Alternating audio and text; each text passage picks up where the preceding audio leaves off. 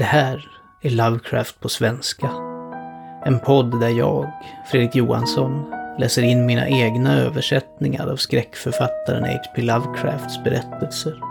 Vi börjar från början i den ordning de skrevs och fokus ligger på de berättelser med kopplingar till Cthulhu-mytologin. Men det kan smita med andra saker också. En stående varning om de här berättelserna är att de stundtals innehåller rasistiskt och förlegat språkbruk. Mer om mina tankar kring detta finns att läsa på poddens hemsida. Dagens avsnitt är Främlingen från 1921. Ensam i ett isolerat slott djupt inne i en mörk skog finner vi vår protagonist. Han har inga tydliga minnen om hur han hamnat där, vem han är eller varför han är ensam i det stora slottet. Den täta skogen runt omkring är ogenomtränglig, men med hopp om att i alla fall skåda himlen försöker han sig på en bestigning av det högsta tornet, trots dess förfall. Att lämna något välbekant kan vara svårt och ibland farligt. Och nya platser kan hjälpa till att kasta ett nytt sken över den tidigare tillvaron. Insikt kan visa en grym verklighet. God lyssning.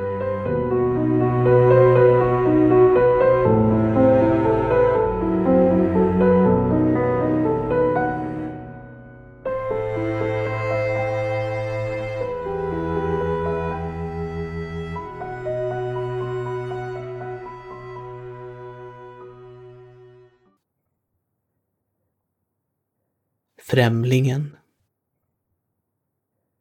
Den natten baronen drömde om många ve och alla hans krigargäster med skuggor och former. Om häxa och demon och stora kistlarver var länge mardrömmande. Keats. Olycklig är han vars barndomsminnen bara ger rädsla och sorg. Usel är han som ser tillbaka på ensamma timmar i vidsträckta och dystra kammare med bruna gobelänger och vansinniga rader av antika böcker. Eller förundrat vakar i skymningsbelysta lundar med groteska, gigantiska och rankbevuxna träd som tyst viftar med vridna grenar högt upp. En sådan lott gav gudarna till mig. Till mig, den bedövade, den besvikne, den karga, den trasiga. Och ändå så är jag märkligt nöjd och klamrar mig desperat fast vid de där lugna minnena. När mitt sinne tillfälligt hotar att sträcka sig bort till det andra. Jag vet inte var jag föddes Förutom att slottet var oändligt gammalt och oändligt hemskt. Fullt av mörka passager och hade höga tak där ögat bara kunde finna spindelväv och skuggor. Stenarna i de sönderfallande korridorerna verkade alltid hemskt fuktiga och det fanns en förbannad lukt överallt, som av samlade högar med lik från döda generationer. Det var aldrig ljust. Så ibland brukade jag tända ljus och se på dem oavbrutet för lättnad. Inte heller fanns det någon sol utomhus eftersom de fruktansvärda träden växte högt över det högsta tillgängliga tornet.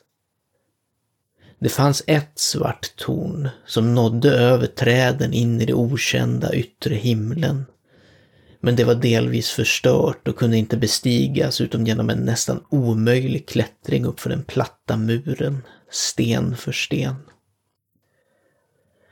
Jag måste ha bott i åratal på den här platsen, men jag kan inte mäta tiden. Något måste ha tagit hand om mina behov, men jag kan inte minnas någon person annan än mig själv.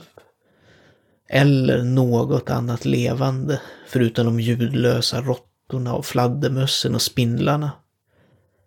Jag tror att vem som än var min amma så måste de ha varit chockerande åldrad eftersom min första föreställning om en levande person var något hånande likt mig själv, men förvrängt, skrumpnat och förfallet som slottet. För mig fanns det inget groteskt i benen och vatten som låg strödda i några av stenkryptorna djupt ner längs fundamenten. Jag förknippade befängt dessa saker med vardagliga händelser och fann dem mer naturliga än de färgade bilderna av levande varelser, vilka jag fann i många av de mögliga böckerna. Från sådana böcker lärde jag mig allt jag vet. Ingen lärare manade på eller vägledde mig och jag minns inte att jag hört någon mänsklig röst under alla dessa år. Inte ens min egen. För fastän jag hade läst om tal hade jag aldrig tänkt på att försöka tala högt. Min uppenbarelse var en sak lika oklar, för det fanns inga speglar i slottet.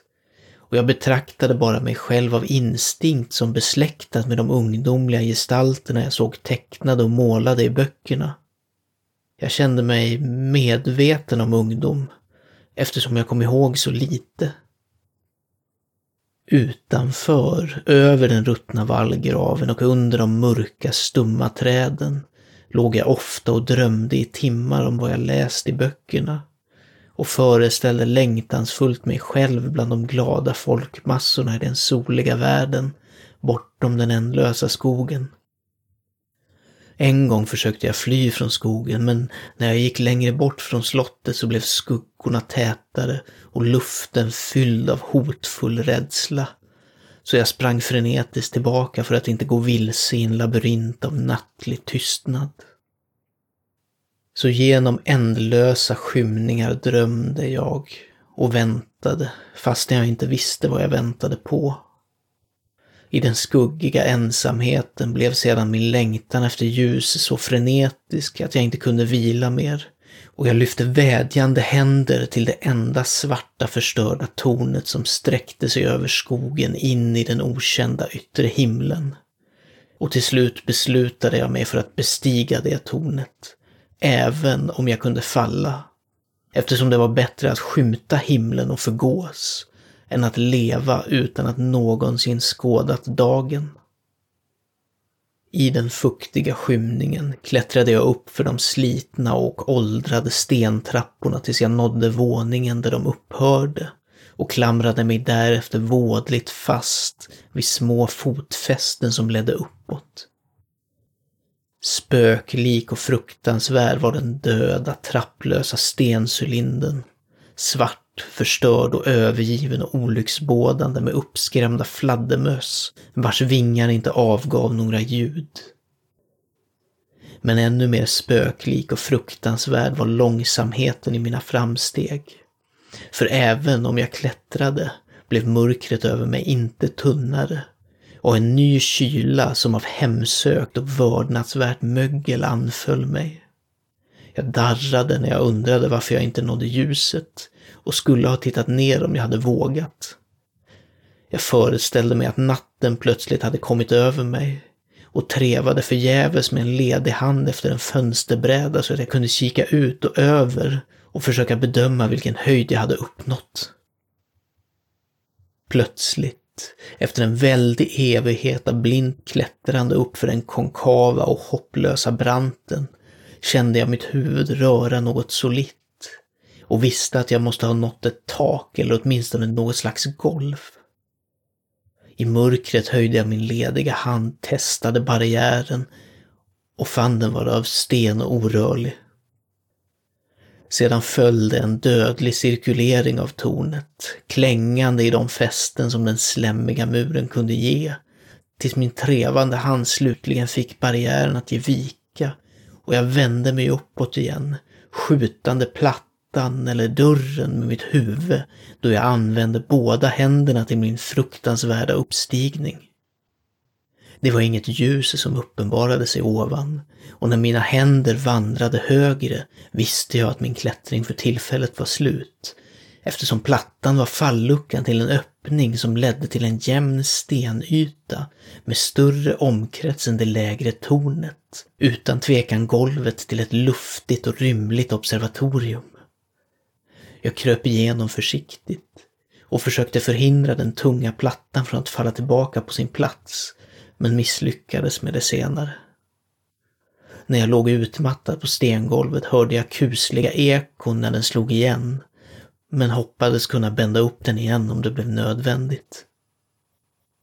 Troende att jag nu var på en oerhörd höjd, långt över skogens förbannade grenar, drog jag mig själv upp från golvet och famlade runt efter fönster så att jag för första gången kunde se ut på himlen och månen och stjärnorna om vilka jag hade läst. Men mina sökande händer gjorde mig besviken. Eftersom allt jag fann var stora hyllor av marmor, bärandes motbjudande avlånga lådor av störande storlek. Jag reflekterade mer och mer och undrade vilka grymma hemligheter som kunde vistas i denna höga våning som i så många eoner varit avskuret från slottet nedanför. Sedan kom oväntat mina händer över en dörröppning där en port av sten hängde, grov med märkliga utmejslingar. Jag provade och fann den låst. Men med en oerhörd kraftansträngning övervann jag alla hinder och drog den öppet inåt. När jag gjorde så kom det till mig den renaste extas jag någonsin känt. För fridfullt skinande genom ett utsmyckat järngaller och ner genom en kort stenpassage med steg som gick ner till den nyligen funna dörröppningen var den lysande månen, vilken jag aldrig hade sett förut förutom i drömmar och i vaga visioner som jag inte vågar kalla minnen. I tro att jag nu hade nått självaste toppen av slottet rusade jag upp de få stegen bortom dörren. Men det plötsliga beslöjandet av månen bakom ett moln fick mig att snubbla och jag kände mig långsammare framåt i mörkret. Det var fortfarande väldigt mörkt när jag nådde gallret vilket jag försiktigt provade och fann olåst, men vilket jag inte öppnade av rädsla att falla ner från den fantastiska höjden som jag hade klättrat. Sen kom månen fram. Den mest demoniska av alla chocker är det avgrundsdjupa oväntade och groteskt otroliga. Ingenting jag hade gått igenom kunde jämföras med den skräck i det jag nu såg med det bizarra under som synen antydde. Synen i sig var lika enkel som den var bedövande. För det var endast detta. Istället för en svindlande utsikt över trädtoppar sedd från en ansenlig höjd sträckte det sig runt mig på en nivå genom gallret inget mindre än den solida marken, prydd och varierad med marmorplattor och kolumner och överskuggad av en uråldrig stenkyrka vars förfallna spira glänste spöklikt i månljuset. Halvt medvetslös öppnade jag gallret och stapplade ut på den vita grusgången som sträckte sig iväg i två riktningar.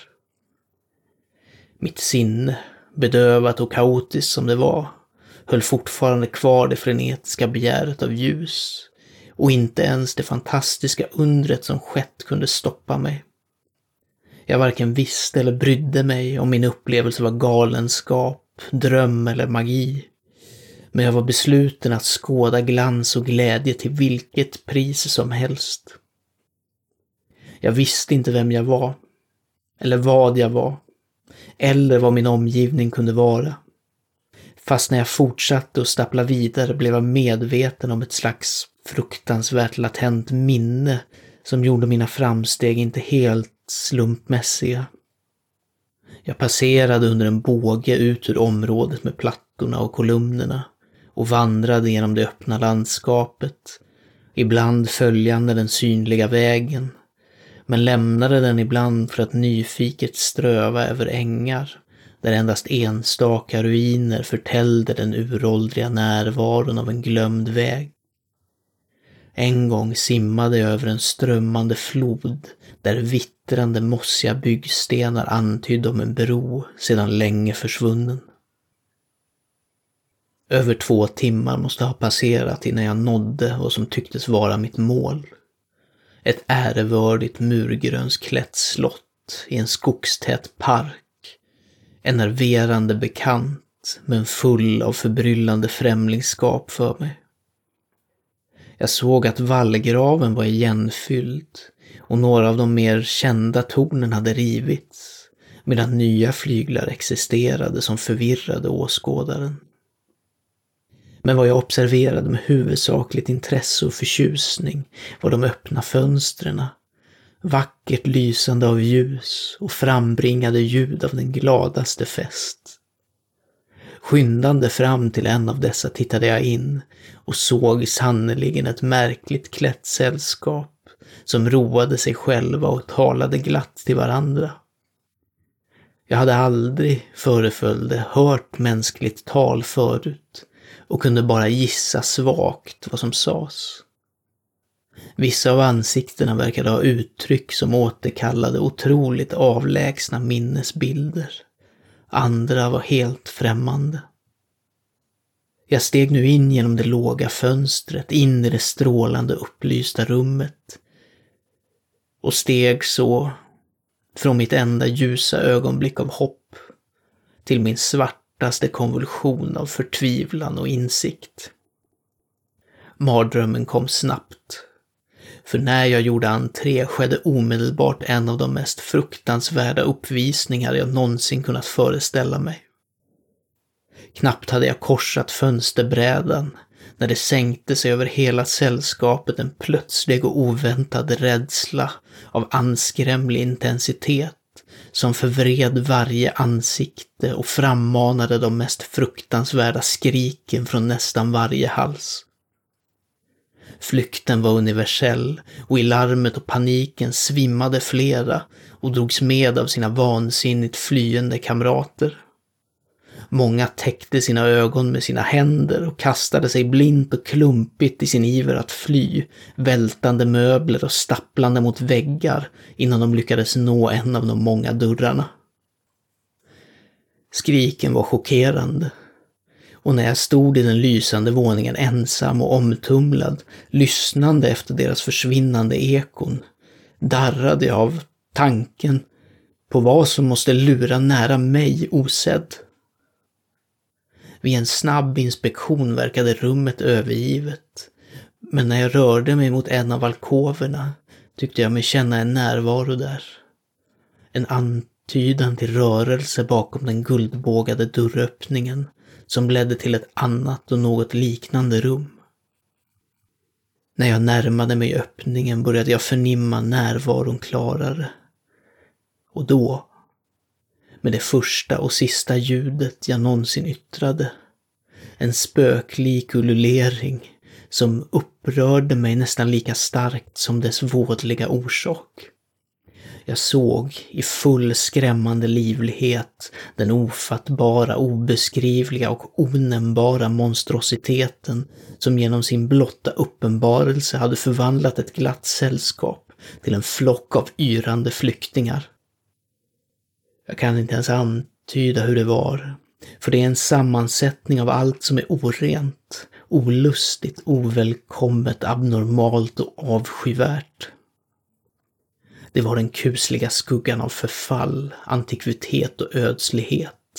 Den ruttna, droppande fantomen av ohälsosam uppenbarelse, det avskyvärda blottläggandet av det vilken den barmhärtiga jorden alltid borde gömma. Gud vet att det inte var av denna värld. Eller inte längre av denna värld. Ändå såg jag till min fasa i dess uppätna och beniga konturer en flinande avskyvärd travesti av den mänskliga formen. Och i dess mögliga sönderfallande kläder framträdde en outsäglig egenskap som kylde mig än mer. Jag var nästan paralyserad men kunde ändå göra en svag ansats till flykt, ett stapplande bakåt vilket misslyckades med att bryta den förtrollning i vilket det namnlösa, röstlösa monstret höll mig. Mina ögon, förhäxade av de glasiga klot som stirrade föraktfullt in i dem, vägrade att blunda, även om de var skonsamt fördunklade, och visade den fruktansvärda saken otydligt efter den första chocken. Jag försökte att höja min hand för att stänga ute synen, men mina nerver var så bedövade att min arm inte helt löd min vilja. Försöket var däremot tillräckligt för att störa min balans så att jag stapplade framåt flera steg för att undvika ett fall. När jag gjorde det blev jag plötsligt och plågsamt medveten om närheten av den kadaverlika saken, vars avskyvärda tomma andetag jag till halvt inbillade mig att jag kunde höra. Nästan galen fann jag mig själv fortfarande kapabel till att slänga fram min hand för att avvärja den stinkande uppenbarelsen som tryckte sig så nära när i en kataklysmisk sekund av kosmiska mardrömmar och helvetiska olyckor mina fingrar rörde den ruttnande utsträckta tass som tillhörde monstret under den gyllene bågen. Jag skrek inte men alla djävulska goler som rider på nattvinden skrek åt mig när det i samma sekund kraschade ner över mitt sinne en ensam och flyktig lavin av själslig minnesförintelse. Jag visste i den sekunden allt som hade varit. Jag mindes bortom det förfärliga slottet och träden, och kände igen den förändrade salen i vilken jag nu stod. Jag kände igen, mest fruktansvärt av allt, den oheliga styggelse som stod flinande framför mig när jag drog tillbaka mina befläckade fingrar från dess egna. Men i kosmos finns det balsam såväl som bitterhet och det balsamet är glömskans drog nepente. Den överlägsna skräcken i den sekunden fick mig att glömma vad som skrämde mig och pulsen av de svarta minnena försvann i ett kaos av ekande bilder. I en dröm flydde jag från den hemsökta och förbannade högen och sprang snabbt och tyst genom månljuset. När jag återvände till kyrkogårdens marmorplats och gick ner för stegen fann jag att falluckan av sten var orörlig. Men jag sörjde inte, för jag hade hatat det antika slottet och träden.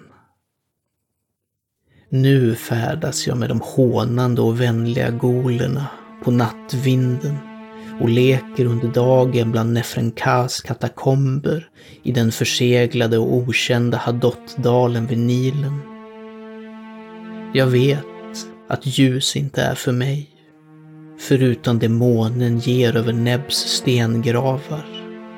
Inte heller någon glädje förutom den från onämnbara fester in i Krotis under den stora pyramiden. Men i min nya vildhet och frihet välkomnar jag nästan utanförskapets bitterhet. För även om Nepente har lugnat mig, så vet jag att jag alltid är utanför. En främling i detta århundrade och bland de som fortfarande är människor. Detta har jag vetat ända sedan jag sträckte ut mina fingrar mot en styggelse i den stora förgyllda ramen. Sträckte ut mina fingrar och rörde en kall och hård yta av polerat glas.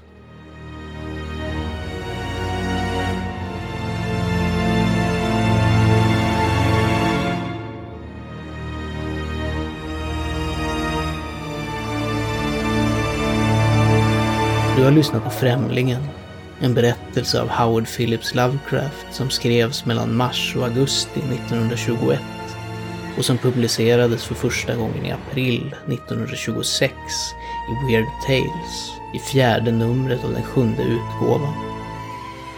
Den svenska översättningen och inläsningen är gjord av mig, Fredrik Johansson. Tack för att du har lyssnat.